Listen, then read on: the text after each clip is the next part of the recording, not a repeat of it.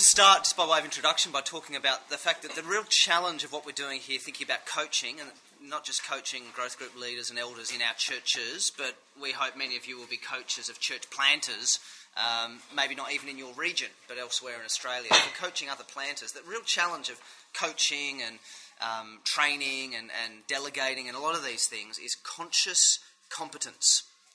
It was one of the WA pirates the other day said about Dwayne, I think, that he can plant, um, but can he teach? And that's, that's a challenging question, isn't it? Someone can, um, you know, a lot of us would say that, right? It's not just picking on, you know, one individual, but, you know, uh, I know I can do it, but can I teach someone else to do it? I don't know because other people are just so dumb, you know. That, that, that, it's so hard, isn't it? It's hard to get yourself back into how you do what you do naturally. It's the challenge of coaching. Just because I'm good doesn't mean I can teach others. You know, we end up saying, just be more leadery. You know, just stop making stupid mistakes. Um, and, and the person you're coaching says, but how? How do I do it? How do I make it work better? How do I improve it? So the learning curve runs that you begin with unconscious competence. You don't know how bad you are. And that's most people as they begin a church plant. You know, they've got the strategic plan to, you know, grow to 200 people in the first six months, 80 of which are converts, and, you know, these sorts of, you know, don't know how bad they are, don't know how hard it will be. There's the bravado and the idealism and maybe a little bit of unteachableness there.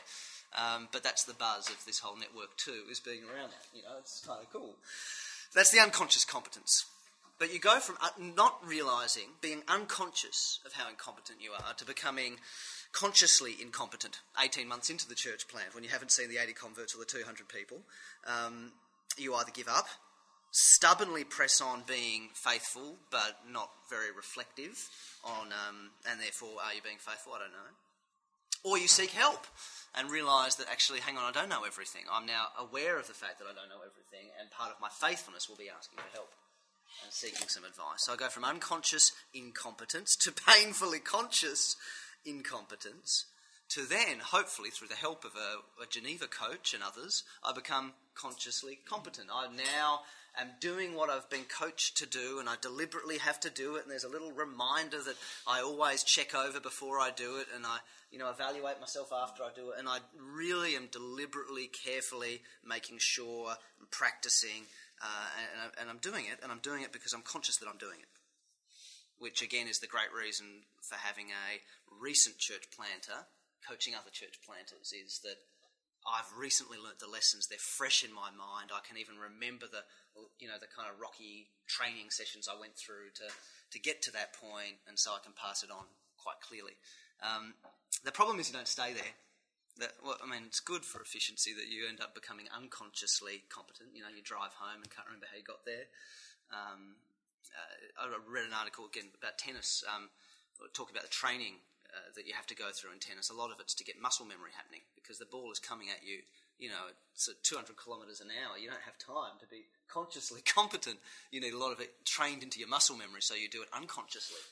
Yeah, um, and the same way, all sorts of things we begin to just be unconsciously competent about it. We uh, we know how to do it without thinking about it, but then that's a problem because in order to coach someone else, we need to go back down and become consciously competent again. We need to re-remember and rethink through how we do what we no longer pay attention to how we do. How do you sell vision? How do you set realistic but stretching goals? How do you know when to be firm, when to be flexible? How do you improve a growth group? Well, you just do. You've got to think it through again. It's worse for those of us who are natural leaders, who um, to some extent kind of skip the conscious competent phase in some things. A mix of intuition and agility with trial and error means that you just kind of fumble along and get better, and you don't quite know how you did it. It's worse for you because you never needed really the conscious competent step as much. Um, and so you need to actually, for the sake of serving others who don't have that intuitive learning agility, you need to deliberately go through the step that was boring for you to have to go through for yourself. But for the sake of others, do that middle step and analyze what you were doing without realizing you were doing it. The great planters, if you forgive the term, uh, may not need Geneva and Geneva coaches and Geneva assessment. But Geneva is for the others who are the good planters who on their own could really struggle, but with the help and the coaching, uh, will become consciously competent and be able to succeed. So, with all that as a kind of introduction, what I want to do is take this article, No Church Planting, Family Alone, Leading Voices Weigh In on the Top Challenges Facing Today's Planters by Exponential, Todd Wilson, and Ed Stetzer, um, and summarise it and reflect on it for the Australian context and for coaches in particular. So, what you know, what things might be tweaked on it for um, the Australian context? What things do we want to highlight as coaches? It's not like a scientific study or anything. They say that it's it's more or less anecdotal. A bunch of people filled in an online survey. A bunch of other people who've coached church planters share their own thoughts, and they just kind of said, "Here's things that we've noticed." They came up with seven, and if you've read the article, you know what they are, right? There's the leadership development and reproducing culture. Second, financial self-sufficiency and viability. Third, t- uh, team development. By that, I think they mean core team development and volunteer mobilisation. Fourth, systems, processes, and cultures. Fifth, vision casting and avoiding mission drift. Sixth, evangelism and discipleship. And seven, health and family. So, leadership, finances, core team, systems and processes, vision casting, evangelism, discipleship, and health and family. What's interesting about the list is it's not about counselling people who've had divorces or finding venues they're actually all priority issues.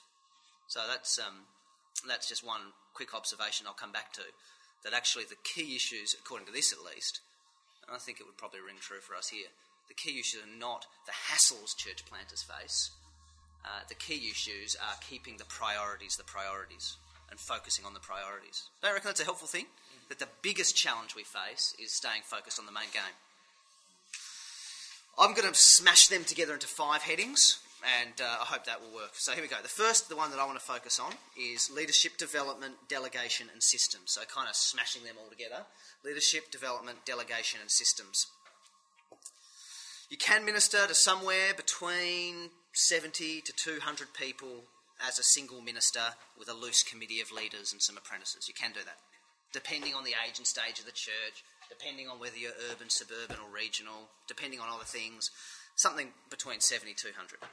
Uh, you can meet them, pastoral visit, preach, and it can be fairly ad hoc, fumble as you go along, that kind of thing. But beyond that, you've got to grow leaders, you've got to add staff, you've got to add volunteers. The report, the, the thing that we're building on here, talks about the scarcity environment, where you begin to need people, but you don't have anybody, so you just take any willing person and just kind of go, oh, that'll do, off you go, here's a job. Um, and, and so you end up running the risk of giving the wrong people the wrong jobs, and then maybe you have to take the job back off the person, and that's getting awkward.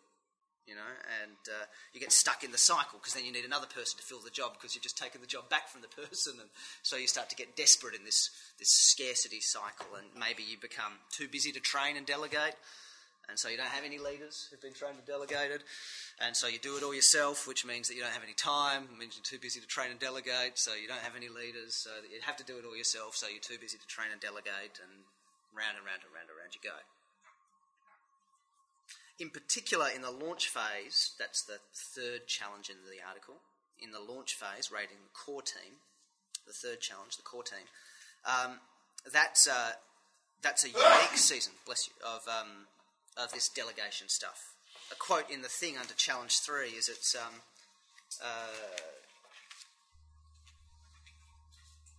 maybe like the fifth paragraph there. Foltz likens the scope of planting a large church to an inexperienced general contractor building a house faced with a list of well over 300 tasks.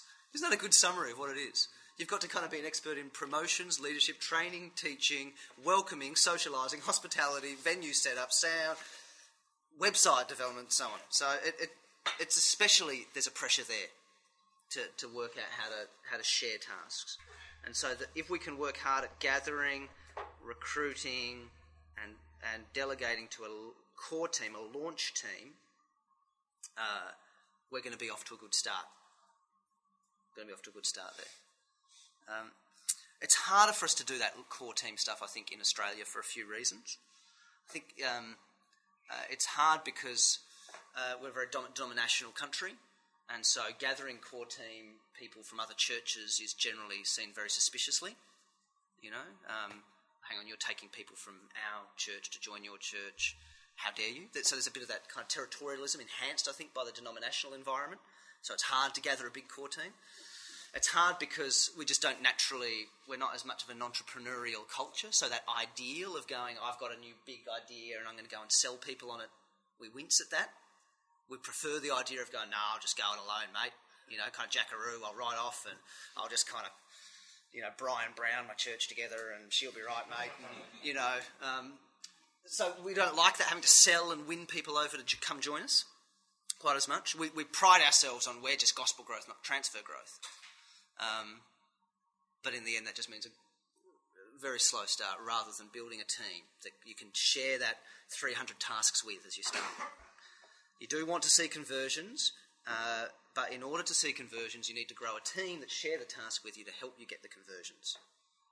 And definitely with the Vision 100 network, um, we were talking about this over breakfast, that very few of the church plants that we began with cores under, under 30 um, have grown or have survived, and those who have, most of them have been very, very slow, slow, slow growing.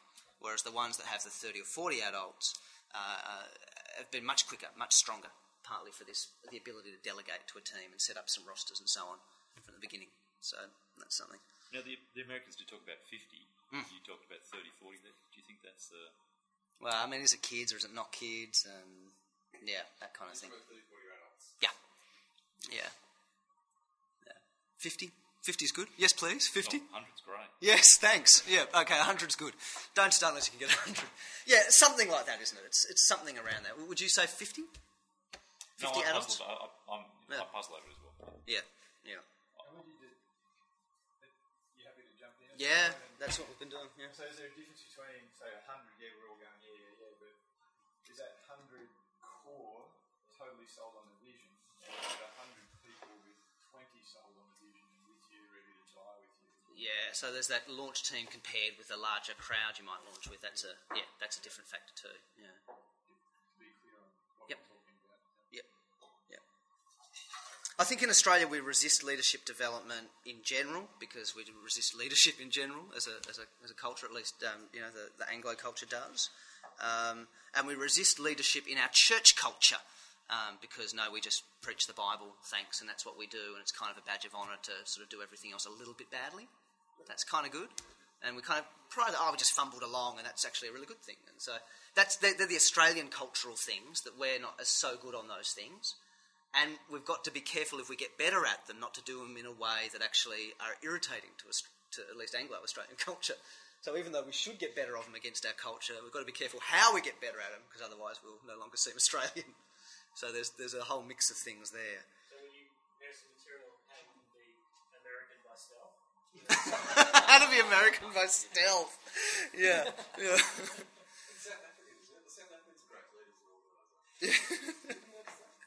yeah, so, so it's, it is. It's, it's you know it's, it's some cross cultural learning that has to happen there. But yeah. Thank you. Yeah.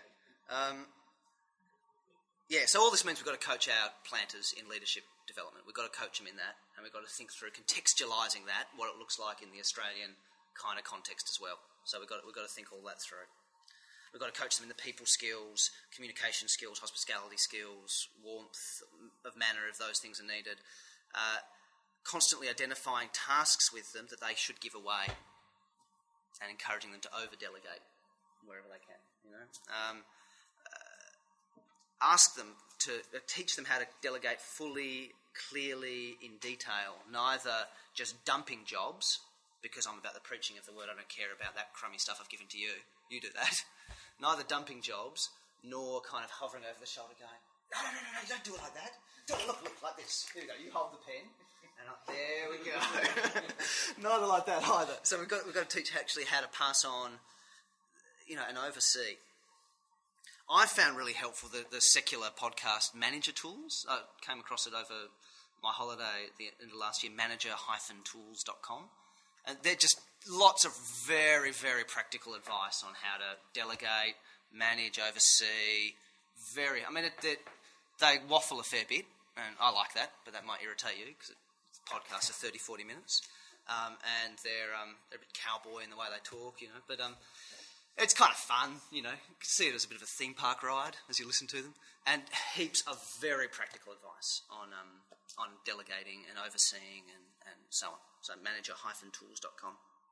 Our job is not doing the jobs. Our job is figuring out what jobs need to be done, how they should be done, giving them to others, and then supporting others as they do them. That's our job, and that's a full-time job. a full-time job is continuing to figure it. It's that the thing that Driscoll says about working on the church, not in the church. Figuring out what needs to be done, finding the people to do it, training them in it, and overseeing them and supporting them as they do it. That whole process is itself a full-time job, not just dump and run. Uh, we can't just dump jobs on others and then get angry when they don't do them. Uh, our anger as pastors should be proportional to the amount of care we've taken to actually uh, delegate and oversee. Um, uh, our job is delegation, oversight, feedback. Yes, actually care about all the details, but not exactly how all the details get done. So you ask your church planter, could you email me a list of every job you do, every responsibility you have? Wouldn't that be great? Just write down me what you do every week.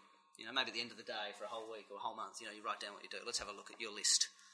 Um, give me a list of the details you give when you delegated that job that you're about to delegate. How much information do you actually pass on? And see how much detail they give. Uh, what feedback have you given to people recently on jobs they're doing in church? Um, who needs more jobs? You know what I mean? You're asking these questions all the time, getting them thinking, who else, what next, what else can I pass on? Let me move on. The second one is financial viability, and I'm going to spend the least amount of time on it because it's the most one of the most difficult. um, but it really needs a whole other separate issue, I guess, is the reason for it. Um, one of the best things you can do uh, with your planter is to dig into the finances because it is a big stress, it's a big hurdle, a major area for some personalities of guilt and avoidance as well, um, in terms of fundraising and managing the money. Avoid it, put it off, feel awkward about it, don't do anything about it. So it's a one area where you can help them have a godly theological vision about money and financial support and so on.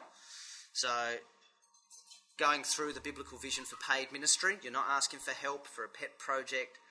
It's a huge priority. You don't apologise about it. You're inviting people to come and join you in a great enterprise for the kingdom.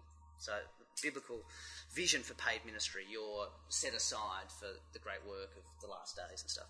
Um, giving them a biblical vision for financial partnership, it's not pleading for handouts, it's not asking out of need and desperation, it's inviting people to be fellow workers in what you're doing through the work of giving and praying. It's good for the church itself to be healthy by being taught to be generous.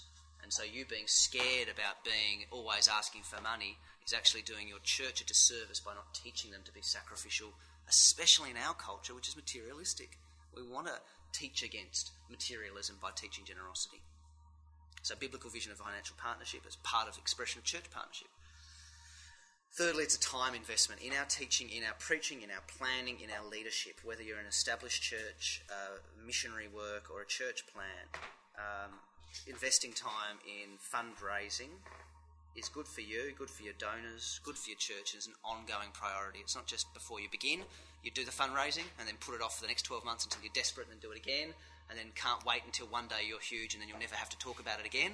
I mean, you're still fundraising, right? Mm, yeah. So we're going to be handing around the hat later for. Um, it's one of the things you do. It's casting the vision, inviting people to join, whether with time and energy and gifts or in money.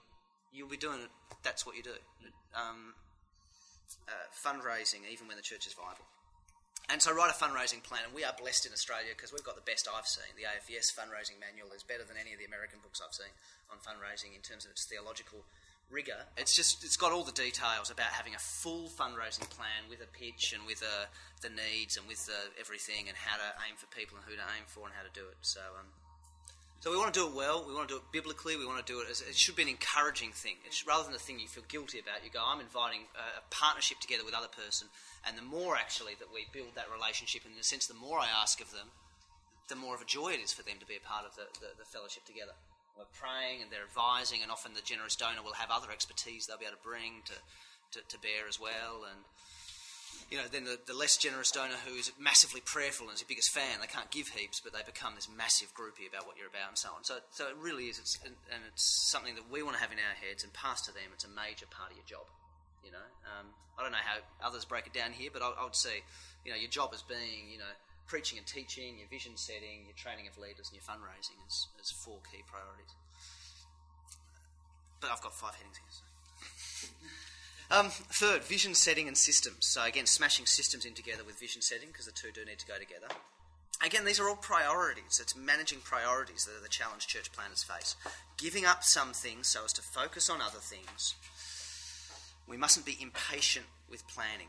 Planning is never 100% works. I heard a great quote that you can't reach the stars, but you can navigate by them. And I think that's a great way of thinking about vision setting vision casting. It's setting the, the course that you're on. Um, uh, so, vision planning, asking this from your, your planner, uh, that whole process of where are we, you know, the stuff Cole did with us yesterday. Where are we now? Why are we here? Where do we need to be? How are we going to get there? Just asking those questions seems so obvious, but until someone, a coach, asks them of us, we often don't analyse it well. Assess, then plan, then assess again. It's good for lots of reasons. It's good. Be- having this vision setting process is good because it does help us evaluate where we're at, what's not going well, and what is going well. If something's not going well, we want to do it better. If something is going well, we want to do more of that. Um, so it really helps us assess. It helps stretch and refresh us and so on. There's again in the report um, uh, under challenge five. Uh, in that second paragraph, there's a quote from a guy who says, Nine times out of ten, when I've been discouraged, it's because I zoomed in. He says, Planters need to zoom out and look at the big picture. Most planters dream big, but they don't think long, and that's a recipe for frustration. The key is thinking long. So, so thinking, zooming them out to refresh them, to stretch them, to think bigger, um, rather than gradually getting sucked in by the demands and the pressures and the worries. You need to keep being stretched out, you know. And it helps you do that whole reverse engineer thing of going, well, there was one really dumb but good question yesterday in, in the kind of questions you could ask, which is if you could solve the problem, what would the answer be? but but that, that's that kind of thing, isn't it? It's going, I don't know how to fix this problem. Okay, imagine you had fixed it. Just picture it for a second. What does it feel like? What does it look like? Now, what did you do to get there? Oh, it's simple. I just did this, this, this, this, this. And there's something about the way our minds work that if we jump into the future and visualize, it's easier. Whereas we're back here and we try and push through. It's hard. I don't know what the. There's probably science for that, but so that it helps us in thinking backwards in that kind of way and going. If we want a third staff member in a, two years' time, what do we actually got to do? What what did we do now, given that we have that staff member in 2014, sort of thing. Vision setting. Uh, in the report, uh, there's the quote that um, we need to. We often assume as planters that because it's clear and compelling in our minds, it's clear and compelling in everyone else's minds.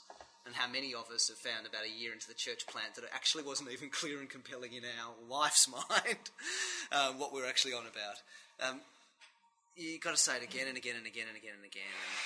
The, the manager tool guys talk about if you say something seven times, then half the people claim they've heard it once. And that's, that's the kind of thing. It's not until people make jokes about you and the way you keep on vision setting that you know you start to do it enough. Um, in the, the purpose driven church, Rick Warren has a whole bunch of S words for ways you can vision set. There's the stories, the slogans, the symbols, and then there's a few others as well. I can't remember. But that finding different ways to do it. You know, some people will be captivated by the story and the person up the front and her telling her story about how she found her way into your church and you know, doesn't use quite the right theological language to do it and ums and ahs a lot, but everyone's suddenly really excited about growth groups because she said it. You know, that's one way. Another is just catchy slogans that people can remember and uh, refer to as they think about church life, um, and so on. So, so keep finding ways and encouraging your planet. You know, how are you vision setting? What are the ways you're doing it? Even setting up events to vision set from. So that whole idea of every time you get to a peak in church life, give give the church a peak to the next. You know, peak from the peak kind of thing. You know, so once you once you get to a, a big whatever it is, an Easter service or a big um, first year anniversary, don't just do that and do a Mexican wave. But once you're there, you've got to use that peak to give a glimpse of what's next. Um, winning people over when you don't have much to show. Uh, the way to do it is by selling them a vision of what you're going to be. So you, you can't win them over with what you've got. So you need to have a clear vision. But then, if things do go well, winning over people when it's too big to be part of a nice, cosy community, the only way you can win them over is by having a vision that makes it worth being part of something that's not cosy and comfortable. So, so vision is an important thing. Uh, but vision then needs to drill down to next actions. You need to put the vision into concrete, specific actions. Beware of goals that include words like plan, develop, enrich, evolve, work on, improve.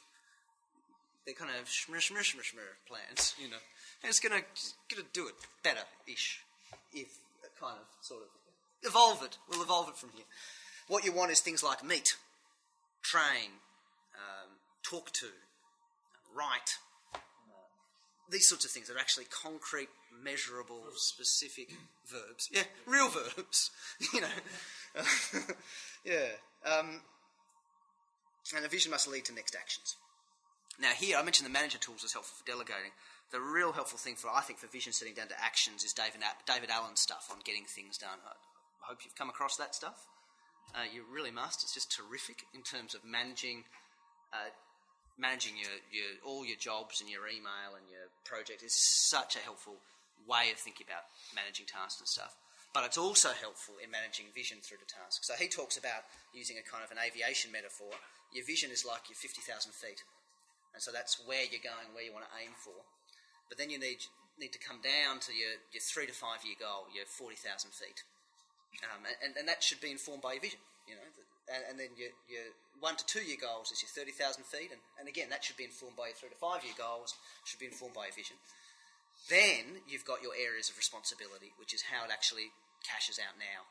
So if you're going to, in two years' time, do this, what are the areas of responsibility for you and for your church to make that happen? You know, what are the, the roles, the, the areas that will implement that? And then those areas of responsibility have projects, which are large chunks of tasks that produce a, an output of some kind.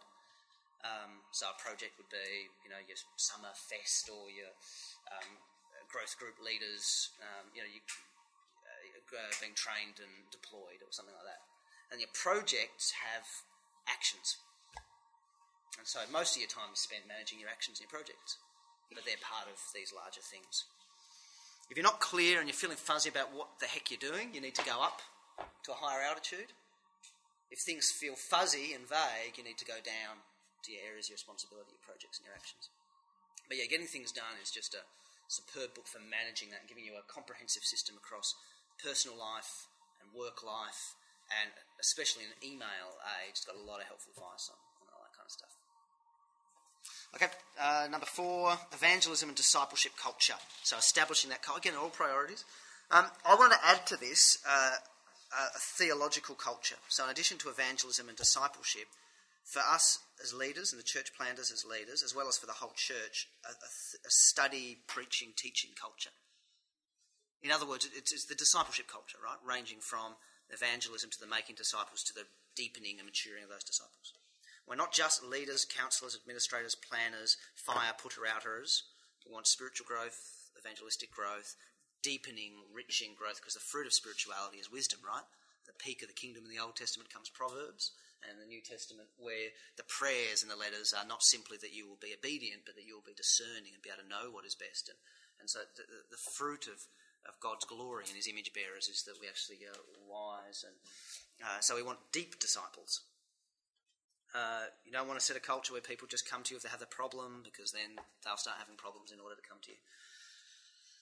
Instead, you want to focus on growing Christians and find growing Christians to help them grow more so that they can help you in focusing on growing Christians.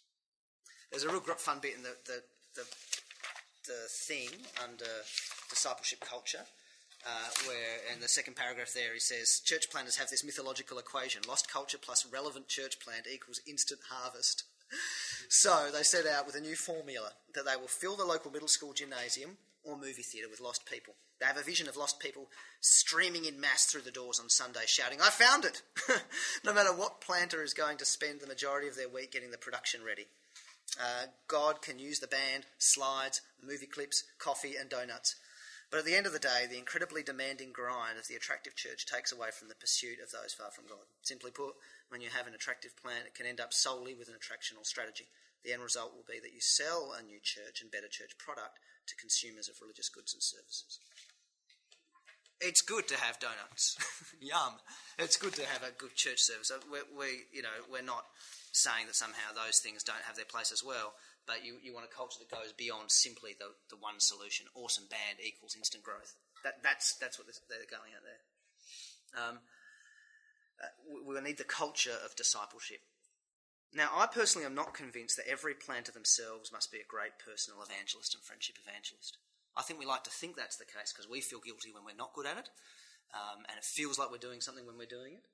But I don't think the key is that we must somehow be this mighty friendship evangelism force. I think the key is we must have the evangelist heart and we must be engaged with non Christians. Whether we're mighty at it ourselves and do stacks of it, that will differ from person to person, family to family, situation to situation. But we must have the evangelist disciple making heart. Uh, and so in our planning, in our praying, in our people, in our systems, in our culture, that's filtering out it might be then that the, the ones who really are the gifted evangelists flock to you because they see that you're behind them.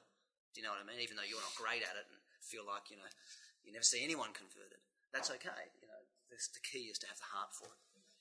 I do think there is, um, you don't have to have it, but I do think if we're all not finding some place to have um, a deliberate evangelistic thing happening somewhat regularly, mm. it will show over time in our own ministries. And so that comes out in the preaching, yeah. comes out in the t- time you give to people raising concerns about yeah. non Christians' needs. You, you, start to trivialise that and go, oh, does that really matter? Yeah. Is that really an issue? Um, exactly. You start, the alarm bells stop going off when the assistant preacher preaches the us versus them style sermon, all those sorts of things. Yeah. Yeah, definitely. And the same goes with the other things here discipleship and Bible teaching. We don't have to be doing all the one to ones, but if we're not in some way opening up the Bible and praying and ministering to people spiritually, that can over time start to show in some way.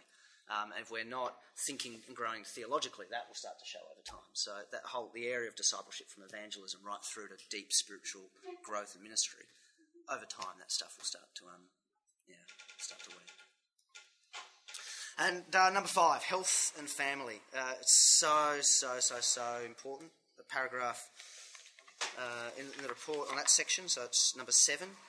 Uh, paragraph two, I personally believe there are a lot of unhealthy people out there planning churches. Unfortunately, unhealthiness just produces more unhealthiness. So many of the other issues seem to fall into place when your overall health is a priority.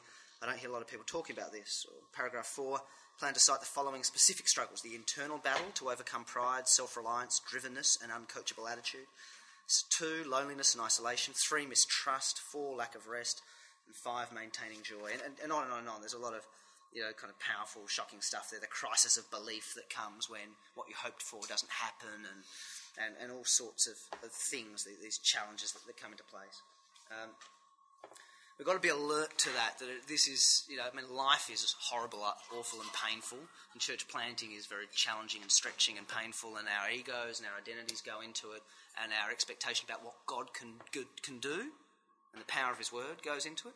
Um, competitiveness and envy, as, as we kind of hear others talk about their successes and failures, comes into it. Um, the amount that our family puts into it and, and, and carries it in, in many, many ways. Uh, the, the way that it affects us, that it affects our family, we don't even notice as we bring it home in our kind of manner and our moods. We need to be alert to all that, but we can't solve it. We're one of the people in their lives. We're not the complete person who'll fix all their problems in their lives. So we, we coach them, we press buttons around it, but we're not, we're not promising to, and we're not responsible for making them, their wives, their health, their marriage happy fully. So the Geneva Refresh helps in raising those issues and providing a forum to talk about it. Coaching helps in raising those issues and talking about it this network that, that, we're trying to build helps in giving them peers to talk to and, and have contact with. Um, but we need more than that. We need them to own it, and we need to push them to own it to build the friendships themselves and to build friendships for their wives as well. It's got to come, you know, they've got to drive it as well. We can't manage it from a distance.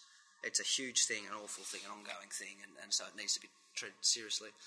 Uh, we need to urge them to build support networks themselves. We need to ask occasionally, yes, about alcohol, sex, porn, weight, rest, um, you know, all those sorts of things, holidays. Um, we need to be available and responsive in case of disaster. We might be the one person they call. Um, and uh, and so if, if they choose to call us as that one person, we do need to be willing to be responsive uh, in above and beyond way. Uh, but biggest of all, we need to keep preaching the gospel of grace and the message of the, the loving Father to the, the prodigal son, um, and so that we're hearing grace. We do need to, for all the critique of the faithfulness excuse, faithfulness is our calling. So we do need to keep preaching uh, that the call of the ministry is the call to faithfulness. Now, we want to talk about what that means in terms of also being diligent and hardworking and resourceful and stuff. But in the end, what we want to do is get the great, well done, good and faithful servant. We want to be faithful. So we need to keep, keep communicating that, um, uh, all that kind of stuff. Let me just close by saying, and then we can discuss with time we have five, ten minutes remaining. Um, close by saying again, all of these challenges church planters face are priority issues, not other kind of sidetracking things. They're, they're not the pastoral challenges here and the venue challenges there and the legal issues here. They're the big priorities. They're the big challenges we face. And it's the biggest way that we can serve our planners is helping them stay focused on their priorities and, and continuing to, to meet them well. And I mentioned getting things done is great and drilling vision down to action. I think the great companion book to getting things done in terms of managing priorities is The Seven Habits of Highly Effective People, whose title is so embarrassingly awful, but whose content doesn't really match the title. It's a very, very down to earth book, actually, in a lot of ways, I think, in terms of spelling out a mindset of being a person who focuses on priorities in life um, rather than on trivia. And so the big thing from, in that book, Seven Habits, is um, that you want to squeeze out the urgent, unimportant things. That is email, text message, uh, pastoral kind of uh, fusses, and all this kind of stuff. You want to, you know, ministers' breakfasts and things.